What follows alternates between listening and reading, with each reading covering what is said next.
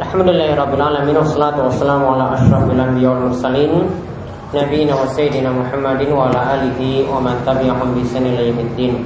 Allahumma anfa'na bima 'allamtana wa 'allimna ma yanfa'una wa zidna ilma. Ikhwani fiddin wa akhwat fillah rahimani wa rahimakumullah. Alhamdulillah pada kesempatan kali ini kita kembali akan melanjutkan pembahasan kita dari hadis Arba'in Nawawiyah di mana kita masih membahas hadis nomor 3 dari sahabat Abdullah bin Umar. Pada pertemuan sebelumnya kita membahas tentang masalah syahadat yaitu syahadat la ilaha illallah dan juga sekilas tentang syahadat Muhammad Rasulullah. Adapun rinciannya untuk syahadat la ilaha illallah itu bisa dikaji ya lebih jauh di kitab salah satu usul atau di kitab tauhid ya keduanya oleh Syekh Muhammad bin Abdul Wahab rahimahullah kemudian untuk ya masalah-masalah berikutnya tentang masalah uh, rukun Islam dari solat, zakat, puasa dan haji. Nah itulah yang kita kaji dalam kitab-kitab fikih. Namun di sini nanti kita akan singgung sekilas saja tentang ya masalah yang dibahas dalam rukun Islam ini. Baik yang berikutnya disebutkan setelah kita lihat tadi poin-poin penting dalam syahadat anna Muhammad Rasulullah. Sekarang kita lihat yaitu rukun Islam yang berikutnya. Islam juga dibangun di atas solat. Itu mengerjakan solat. Ini adalah rukun yang kedua.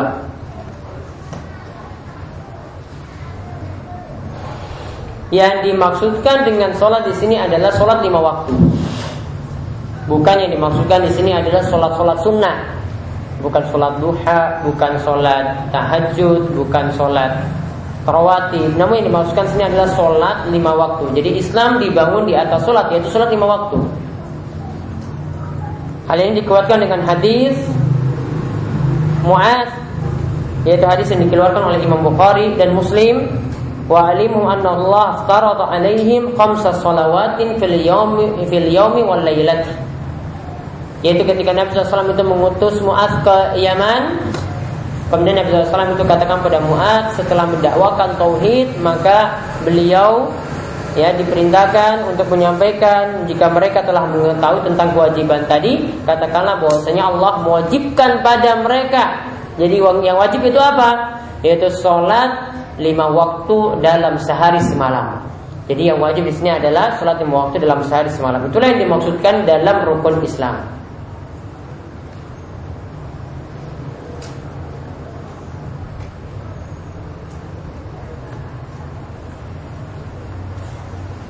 Adapun kalau dikatakan ikomis sholat mendirikan sholat apa yang dimaksudkan?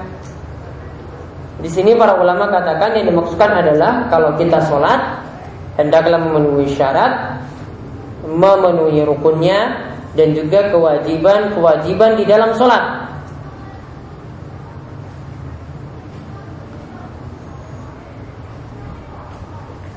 Ya itulah yang dimaksudkan mendirikan sholat. Dan itu semakin disempurnakan lagi ketika kita menyempurnakannya dengan melakukan sunnah sunnah sholat. Kemudian yang ketiga wa ita zakah menunaikan zakat. Dan zakat secara bahasa itu artinya an-nama wa Tumbuh dan bertambah.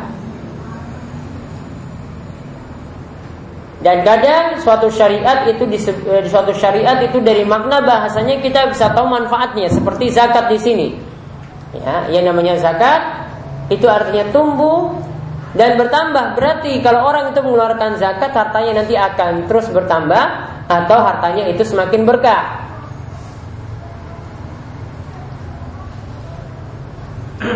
Walaupun mungkin dari sisi fisiknya jumlahnya itu berkurang. Namun sebagaimana kata Imam Nawawi ketika menafsirkan sabda Nabi SAW Ma naqasar sodakotun min mal. Yang namanya sodako Termasuk juga di sini zakat. Itu tidaklah berkurang dengan ya Harta itu tidaklah Sedekah itu tidaklah mengurangi harta. Sedekah itu tidaklah mengurangi harta. Yang Nawawi katakan yang dimaksudkan di sini ada dua makna. Mengurangi tidak mengurangi harta di sini maksudnya tadi kekurangan hartanya tadi jumlahnya itu berkurang ditutupi dengan keberkahan. Itu pertama. Kekurangan harta tadi ditutup dengan keberkahan. Jadi hartanya semakin berkah, sedikit tapi berkah. Sebagaimana mungkin yang kita rasakan ketika kita makan berjamaah, ya. Ini makan sedikit tapi lima orang itu bisa habis. Ya, lima orang bisa habis dan semuanya rasa kenyang. Nah, itu namanya berkah itu seperti itu. Namun tentu saja yang namanya berkah itu dari suatu yang disyariatkan. Ya, bukan kita menetapkan suatu yang yang padahal tidak ada dalil yang menyatakan itu berkah, kemudian kita nyatakan itu berkah. Kemudian yang kedua, mana kau sedekah min mal, yang namanya sedekah termasuk juga zakat itu tidak tidaklah mengurangi harta. Maksudnya di sini adalah kekurangannya tadi ditutup dengan pahala. Kekurangan tadi ditutup dengan pahala. Jadi ditutup pertama dengan keberkahannya, yang kedua dengan pahalanya. Adapun zakat ini pengertiannya itu adalah ikhraju juz'in minal mal, mengeluarkan persenan tertentu dari harta. Min asnafin maksusatin dari harta-harta tertentu, tidak sembarang harta. Sudah kita bahas adalah masalah zakat. Jadi cuma pada harta yang berkembang, cuma pada harta yang di luar kebutuhan pokok. Cuma pada harta golongan tertentu, tanaman ini pada kurma dan gandum. Ya, kemudian ya setiap makanan pokok. Ya, kemudian pada ternak cuma unta, sapi dan kambing. Kemudian harta pada mata uang dan juga emas dan perak, kemudian pada perdagangan. Dan juga ada harta karena uh, ada barang yang tersimpan di dalam bumi kemudian itu ditemukan. Nah, jadi persenannya tertentu dari harta yang tertentu tidak sembarang harta. Maka tidak ada zakat misalnya untuk motor pribadi. Ya, tidak ada harta, tidak ada zakat untuk motor pribadi. Karena itu untuk kebutuhan pokok. Maka tidak ada, tidak usah mahasiswa itu hitung-hitung zakatnya ini motor saya ini harga berapa, kemudian dikeluarkan dua setengah persen tidak ada. Makan saya sudah susah ya kan, mau bayar zakat kan. Ya. Untuk harta yang berkembang. Kemudian wa i'ta'uhu asnafan maksusatan dan disalurkan untuk golongan-golongan tertentu, delapan golongan. Tidak pada sembarang orang. Tidak pada Pak Kiainya. Ya, di sebagian tempat itu diserahkan pada Pak Kiai. Semua zakat pokoknya Pak Kiai yang nanggung. Padahal Pak Kiai pakai mobil Mercy. Ya, serahkan semua pada Pak Kiai. Tidak tepat. Ya. Kecuali kalau dia masuk dari delapan asnaf. Ada fakir, miskin, ada orang yang terlilit utang, ya, ada ambil zakat, Kemudian ada fisabilillah Ada untuk membebaskan budak Ada ibnu sabil Ada delapan golongan yang disebut disebutkan dalam surat Al-Maidah ayat 60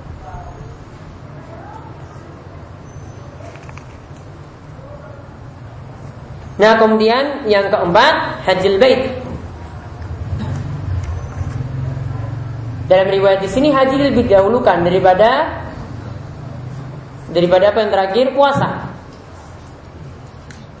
Jadi sholat, terus zakat, terus haji.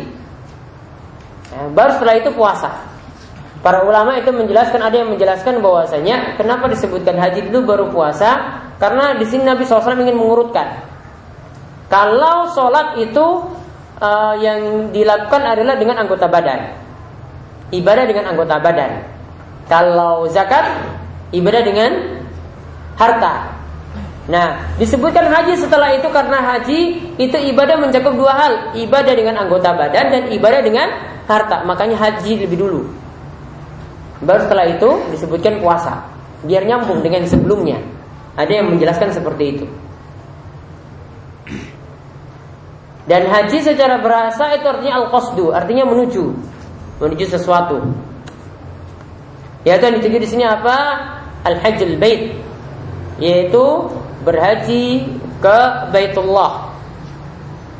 Kalau ini maksudnya Baitullah itu berarti Masjidil Haram. Namun ibadah haji tidak semuanya dilakukan di Masjidil Haram. Yang ada cuma tawaf dan sa'i cuma yang ada di sekitar di pinggir Masjidil Haram. Sedangkan yang lainnya atau kebanyakannya itu ada di Arafah, Musdalifah dan Mina.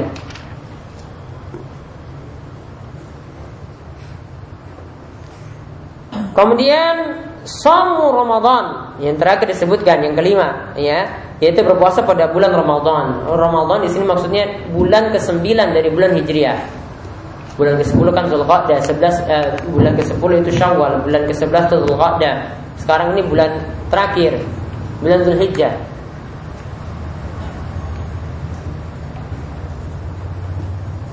Namun penentuan awal dan akhir tahun itu tidak ditetapkan oleh Nabi. Jadi di sini perlu diluruskan. Penentuan awal dan akhir tahun itu tidak ditetapkan oleh Nabi. Ya. Jadi tidak ditetapkan mana awalnya mana tahunnya, cuma disebut-sebutkan namanya saja. Ini Muharram, ini setelah itu bulan-bulan berikutnya. Ada Rabiul Awal, Rabiul Sani, Jumadil Awal, Jumadil Sani, ada Rajab, dan seterusnya. Tidak ditentukan mana yang jadi bulan pertama.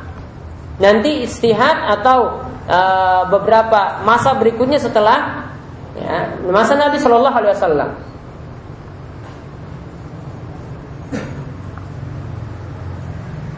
Dan yang dimaksudkan dengan puasa di sini adalah menahan diri dari makan dan minum serta jima atau hubungan intim atau pembatal yang lainnya mulai dari terbit fajar subuh sampai tenggelamnya matahari. Dan dari lima rukun Islam tadi, tiga yang ada itu dilakukan dengan memperhatikan bulan komari, bulan hijriah. Ya kan? Dari lima rukun Islam yang ada, tiga rukun itu dilakukan dengan memperhatikan bulan. Yaitu apa? Puasa Ramadan tadi, kemudian haji, memperhatikan bulan Dzulhijjah, dan itu juga termasuk mikot juga ada dikenal dengan mikot waktu dilakukan pada bulan-bulan tertentu pada bulan Hijriah mulai dari bulan Syawal, Zulqa'dah dan bulan Dzulhijjah. Kemudian yang ketiga zakat. Ini juga memperhatikan bulan Hijriah. Kenapa? Karena zakat ditunaikan setiap haul. Setiap haul artinya setiap tahun dari bulan Hijriah. Ini tiga waktu berarti yang memperhatikan bulan Hijriah. Tiga amalan yang memperhatikan bulan Hijriah.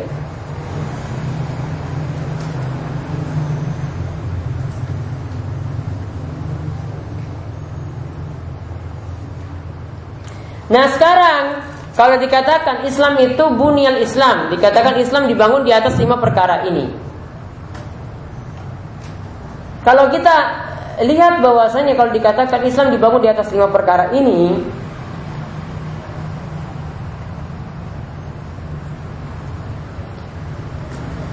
maka berarti tidak adanya rukun berarti menunjukkan tidak adanya Islam.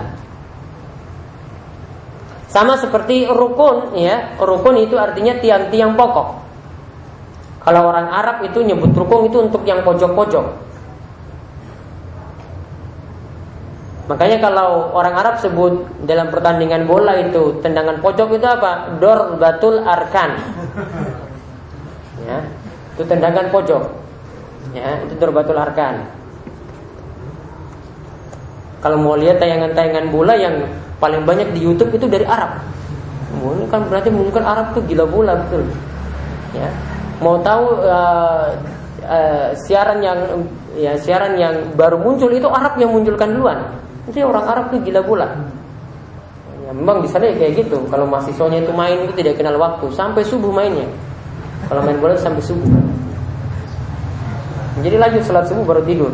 Tidurnya sampai kan liburnya pas Jumatan, hari Jumat. Berarti tidurnya sampai hari Jumat sampai mau ingin sholat Jumat dari hari subuh. Baik, lihat.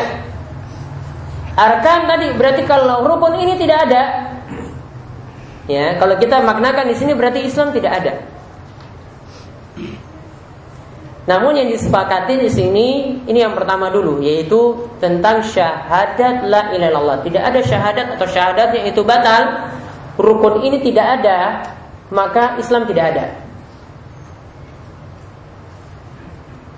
Sedangkan untuk rukun-rukun yang lainnya para ulama bersisi pendapat. Sampai pada haji sekalipun kalau haji itu ditinggalkan ketika mampu Ya, haji ditinggalkan ketika mampu, ketika mampu, sebagian salaf itu mengkafirkan orang yang tidak mau berhaji. Ya, dia sudah kaya sekali, namun untuk berhaji saja dia tidak mau kafir.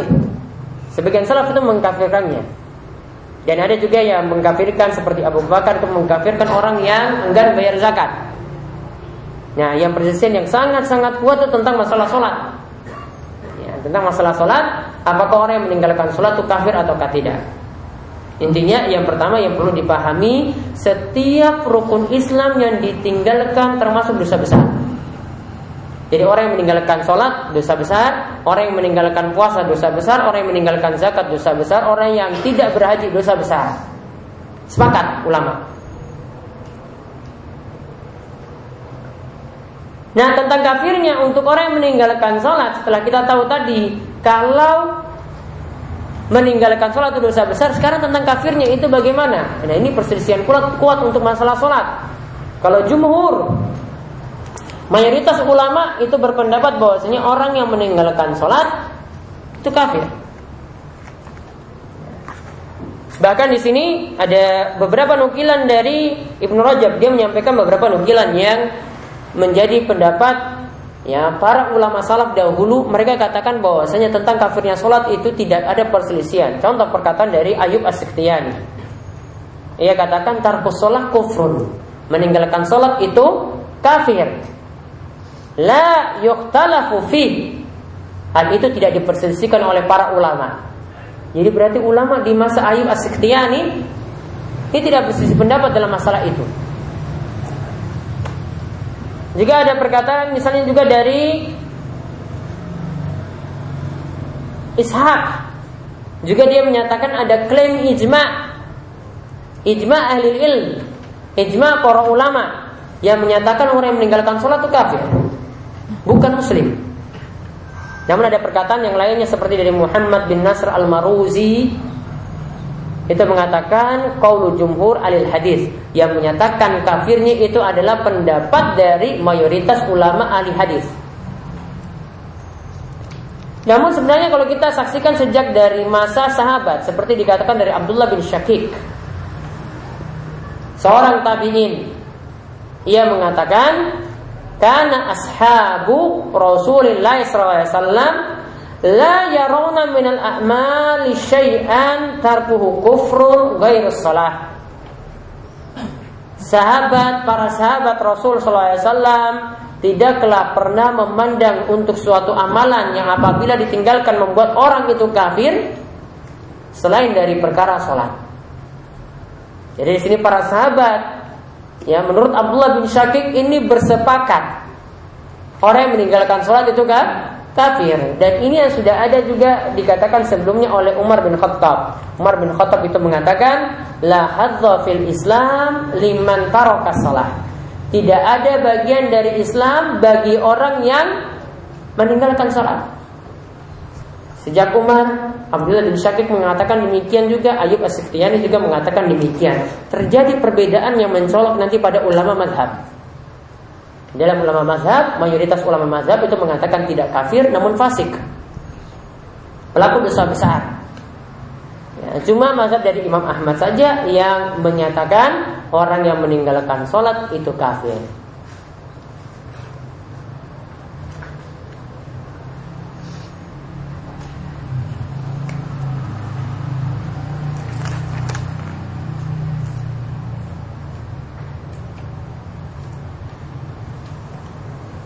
Intinya di sini perkara sholat itu perkara yang sangat urgent meninggalkannya itu teramat bahaya. Sampai para ulama itu punya persiapan yang kuat tadi. Namun kalau kita lihat sejak dari zaman sahabat, sejak zaman tabiin ketika mereka melihat kaul-kaul atau pendapat dari para sahabat mereka bersepakat bahwasanya orang meninggalkan sholat itu kafir. Dan inilah yang sejalan dengan sabda Nabi SAW di antaranya Nabi SAW itu mengatakan dalam hadis Buraidah al-ahdu alladhi bainana wa bainahum as-sholat faman faqad kafar. Berjanjian di antara orang muslim dan orang kafir yaitu mengenai perkara sholat barang siapa yang meninggalkan sholat maka dia itu kafir Ada pendalilan yang sangat bagus dari Imam Ahmad. Beliau mengatakan di sini ya dinukil oleh Ibnu Rajab Imam Ahmad dan Ishaq itu berdalil tentang orang yang meninggalkan sholat itu bisa dinyatakan kafir karena lihat Iblis itu bisa kafir gara-gara tidak mau sujud kepada Adam. Iblis itu bisa kafir gara-gara tidak mau sujud kepada Adam. Maka jelas-jelas kafirnya orang yang tidak mau sujud kepada Allah. Dengan Adam saja kafir. Padahal ini cuma jalankan perintah Allah. Kalau ini sujud kepada Allah langsung, kau tidak mau, maka lebih kufur daripada iblis.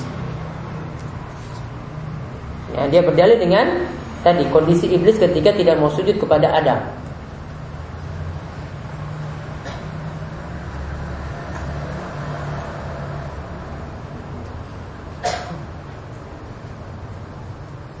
Ya juga kenapa Pantas orang yang meninggalkan sholat punya punya hukuman yang besar tadi sampai dinyatakan kafir. Contohnya misalnya dalam hadis tentang sujud sahwi.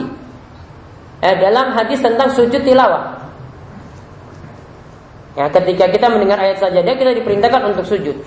Hadisnya di sini diriwayatkan oleh Imam Muslim dari Abu Hurairah radhiyallahu anhu dari Nabi SAW ia mengatakan iza qara ibnu Adam as-sajadah jika anak Adam itu membaca ayat sajadah, berarti harus dia sujud tilawah.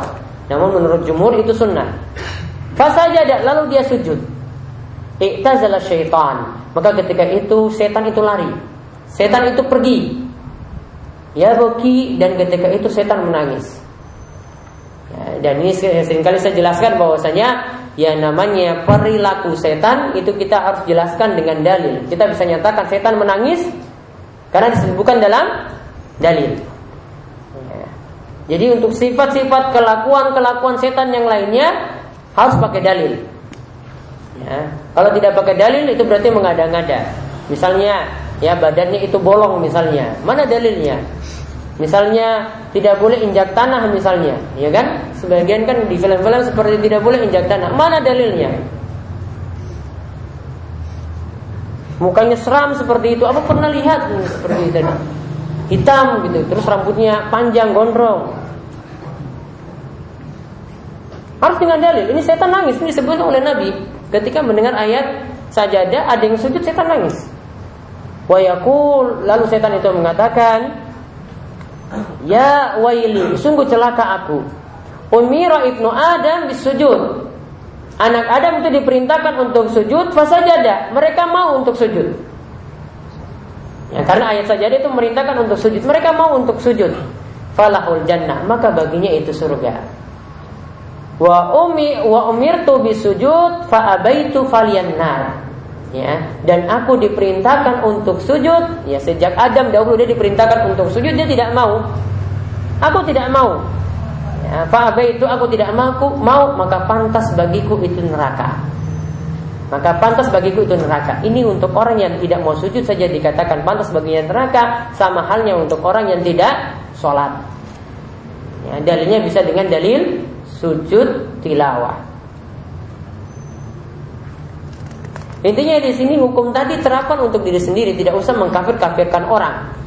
Karena kalau kita membahas ini ya nanti melihat ada tetangga, ada teman misalnya tidak sholat, ya kita nanti mudah mengkafirkan. Intinya itu tujukan pada diri sendiri terlebih dahulu untuk orang lain itu untuk nasihat untuk mereka. Ya sampaikan bahwasanya ini bahaya sekali loh kalau meninggalkan sholat. Sampai Umar katakan itu kafir. Sampai Nabi pun Shallallahu Alaihi Wasallam itu katakan kafir. Namun nasihatnya berlaku terlebih dahulu kepada diri kita sendiri. Ya, tidak kita tujukan dulu pada orang lain.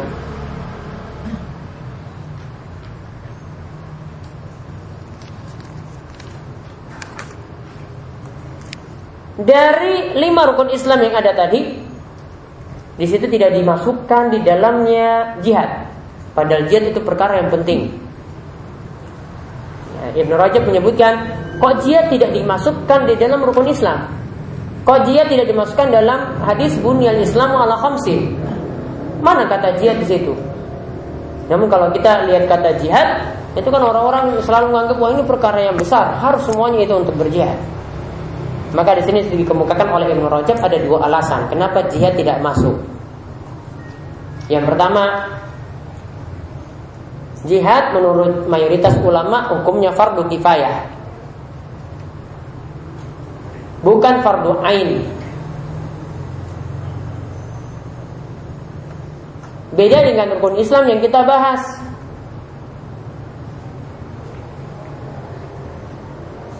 Kalau sholat, setiap individu harus lakukan. Puasa, setiap individu harus lakukan. Puasa tidak bisa diwakilkan pada orang lain kecuali kalau sudah meninggal dunia. Misalnya ada suami yang begitu baik, karena istrinya itu hamil mesti kodok misalnya ya mesti kodok satu bulan ya ada seorang suami yang tanya ya, dia ini ada pertanyaan yang benar-benar nyampe kepada kami dia tanya gimana kalau saya puasakan sebagian harinya jadi kita puasa bareng. Saya nolong istri saya. Jadi istri saya itu puasa sebagian saya puasa sebagian. Saya bilang nggak bisa. Ini ibadah yang fardu ain sifatnya individu. Kecuali kalau sudah meninggal dunia tadi. Baru boleh di uh, digantikan oleh orang lain. Artinya cuma membayar kodoknya saja. Ketika itu tidak bisa. Ya puasa istrinya itu dibarengkan dia itu bantu. Dia itu bantu untuk mempuasakan juga. Kemudian yang kedua jihad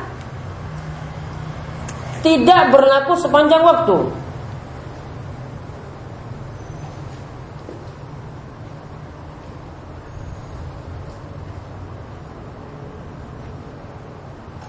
Beda dengan rukun Islam tadi, ada setiap waktu. Kalau haji setiap tahunnya, kalau zakat setiap tahunnya, yang lainnya nanti ketemu bulan Ramadan setiap Ramadannya, sholat setiap waktu, syahadat harus ada setiap waktu. Beda dengan jihad. Jihad tidak selamanya terjadi peperangan. Sehingga di sini terjawablah kenapa jihad tidak masuk. Walaupun kita akui bahwasanya sebagaimana disebutkan dalam hadis Mu'ad, Nabi SAW itu mengatakan ya namanya zirwatu sanami pok puncaknya Islam itu adalah al jihad. Itu adalah jihad. Namun tadi alasannya kenapa tidak dimasukkan dalam hadis Abdullah bin Umar di sini karena dua alasan tersebut. Nah inilah pembahasan singkat tentang rukun Islam ini intinya rukun Islam yang ada tadi satu yang pertama itu dibahas lebih detail pada masalah tauhid ya. Di dalam kitab salat usul sudah pernah kita bahas atau dalam kitab tauhid ya. Baru untuk yang empat yang lainnya itu dibahas dalam kitab fikih seperti kitab mata Nabi Suja yang telah kita bahas ya. Itu juga bisa dikaji lebih lebih jauh tentang masalah empat rukun Islam yang ada tadi. Kalau ingin mengkaji ya, tentang mata Nabi Suja sudah ada rekamannya juga bisa diperoleh di kajian.net saya sudah masukkan beberapa rekaman untuk mata dan suja untuk masalah rukun-rukun Islam yang ada terlebih dahulu. Ya ini demikian yang bisa kami sampaikan untuk pembahasan kali ini. Insya Allah pada pertemuan berikutnya kita bahas hadis yang nomor berikutnya hadis nomor 4 tentang uh, masalah takdir ya dan tentang amalan uh, akhir hidup seseorang itu dilihat dari akhir amalannya. Ya, hadis dari Abdullah bin Mas'ud. Hadis yang keempat insya Allah akan kita bahas berikutnya. Demikian sebelum kami tutup ada pertanyaan? Ya.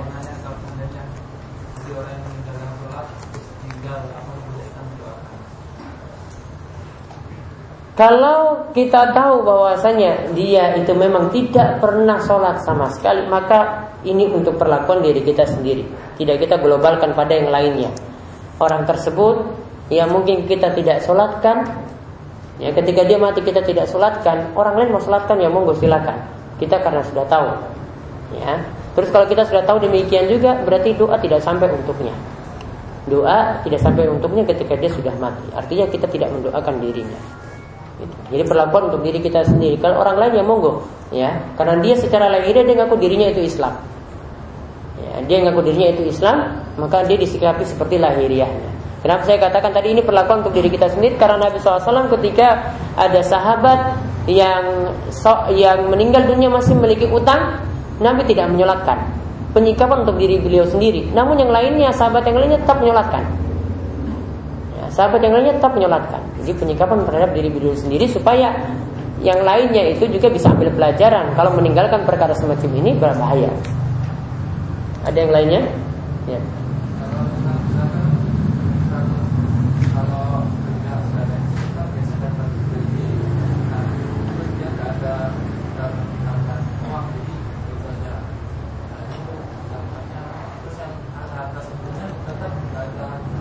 Semua harta dihitung, gaji pensiunnya, dia punya tabungan-tabungan yang lainnya, ya. Ini semuanya digabungkan. Jangan dilihat gaji pensiunan saja. Ya, digabung dia punya tabungan yang dulu itu pernah ada ditambah dengan gaji pensiunan yang walaupun itu acek tetap seperti itu terus ya tetap dihitung. Kalau sudah di atas nisab, nisab mata uang itu kira-kira 4 juta rupiah. Ya, karena patokannya standarnya itu adalah pakai perak. Ya atas 4 juta rupiah kena Kena zakat 2,5% dibayar di akhir tahun Yaitu satu tahun hijriah Dia nanti menunaikan zakat.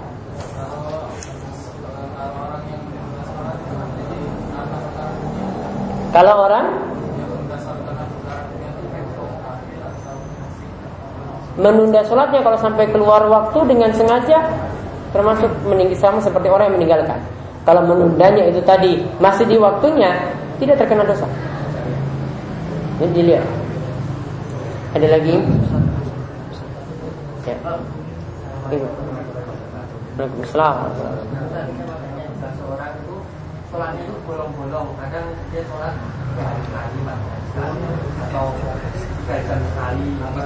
Ketika meninggalkan sholatnya berarti kafir Sholat lagi berarti jadi muslim lagi Meninggalkan lagi kafir lagi Ketika sholat ya muslim lagi karena dalam hadis tidak dipersyaratkan meninggalkannya itu berapa kali sholat. Maka satu kali sholat termasuk kafir. Kalau menurut pendapat yang lebih kuat tadi. Kafir. Jadi intinya dia melakukan dosa besar ketika itu. Harus bertobat. Ada lagi? kalau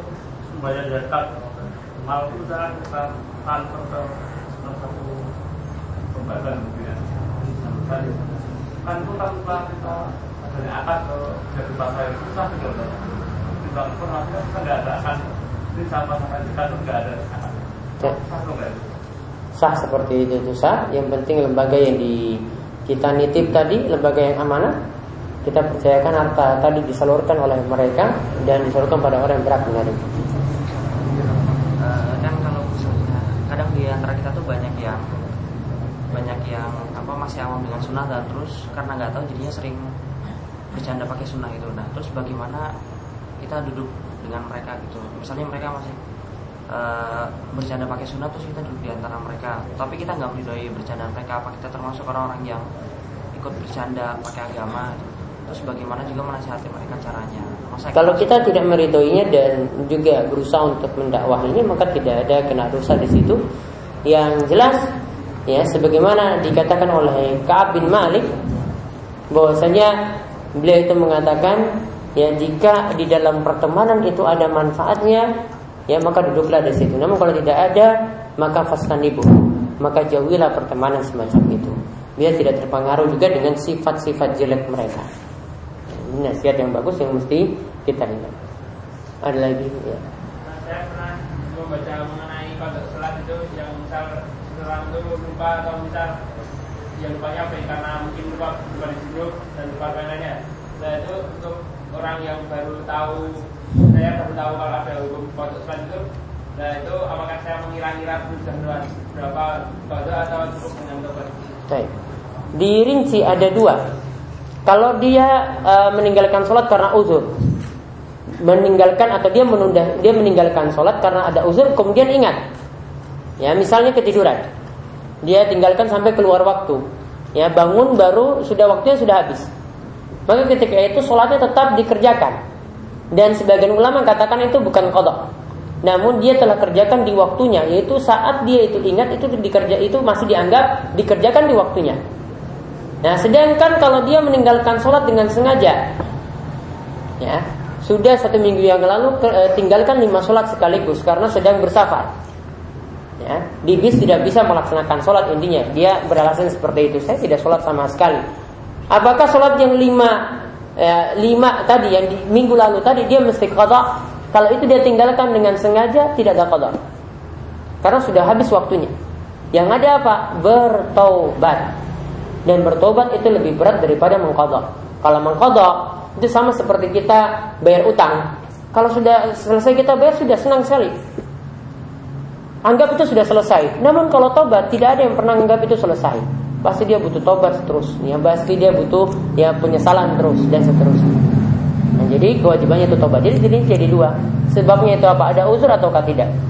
Kalau tidak ada uzur dia tinggalkan begitu saja, tidak perlu kodok. Namun kewajibannya tobat.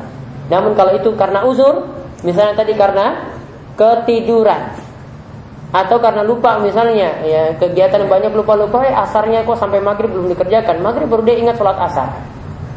Dia kerjakan ketika dia ingat. Kalau apa kalau misalnya ini tentang mandi junub misal subuhnya sudah subuhan tapi lupa belum mandi junub kan waktu itu kan saya duluan tanya mengenai hal ini kan udah lewat waktunya kan lama itu tidak usah sholatnya diulangi. Nah kalau kita baru tahu hukumnya itu diulangnya itu setelah sekian lama misal bulan-bulan apakah kita mengingat-ingat dulu sudah lewat apa aja atau cukup dengan yang dulu berarti tidak tahu. Tidak tahu atau nggak mau cari tahu? Ya waktu itu cari tahu itu katanya udah lewat dulu. Jadi nggak bisa nggak ada kalau nggak bisa dilakukan lagi dulu tanya jawabnya kalau dia itu tidak mau cari tahu ya berarti ya kalau dia tidak mau cari tahu berarti harus kodok kalau dia sudah cari tahu ternyata ilmunya cuma sebatas itu berarti tidak ada kodok lagi Berarti kalau kondisinya seperti itu ya sebatas ilmu yang tadi dan ilmu yang dia baru tahu itu saat ini dan tidak ada kodok. Cukup banyak-banyak bertobat. kalau kodok tadi berarti kira-kira aja gitu ya dalam berwaktu Iya. Sampai yakin. Ada lagi? Ya. Tilawah tadi untuk yang membaca atau yang mendengar juga Sujud tilawah untuk yang membaca saja atau Nah, kalau dalam sholat yang baca imam makmum ikut. Kalau di luar sholat ya ada yang sujud tilawah, disunahkan yang lain juga untuk sujud. mendengar atau Yang mendengarkan orang yang baca sujud tilawah dan yang baca sujud tilawah itu sujud, yang lain yang dengarkan juga ikut sujud. Ada lagi? Ya.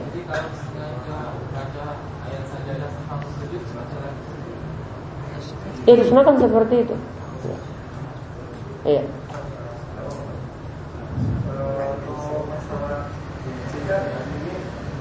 pemilihan pemimpin itu termasuk dari bagian dari jika kalau enggak misalkan misalkan pemimpin ada yang kafir atau muslim dulu kita diharuskan memilih yang muslim tapi itu termasuk dalam jihad atau tidak Jihad pokoknya yang dimaksudkan di sini adalah ya ketika eh, untuk membela atau untuk menegakkan Islam ya mesti dengan berperang yaitu dengan menaklukkan negeri-negeri ya non muslim.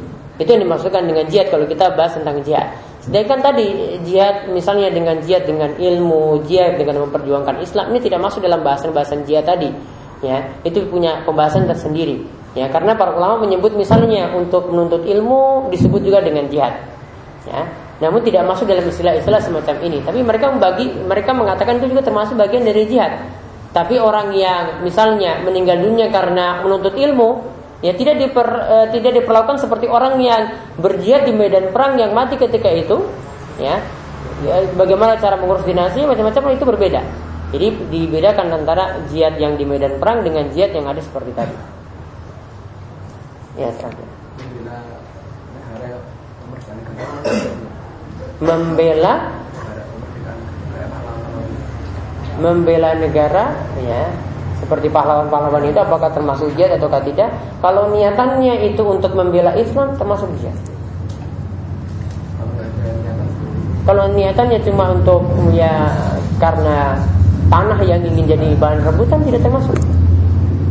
Niatnya itu apa? Kembali ke niat ya demikian yang kita bahas. Ya mudah-mudahan bermanfaat. Subhanakallahumma bihamdika. Asyhadu an la ilaha illa anta astaghfiruka wa atubu ilaik. Assalamualaikum warahmatullahi wabarakatuh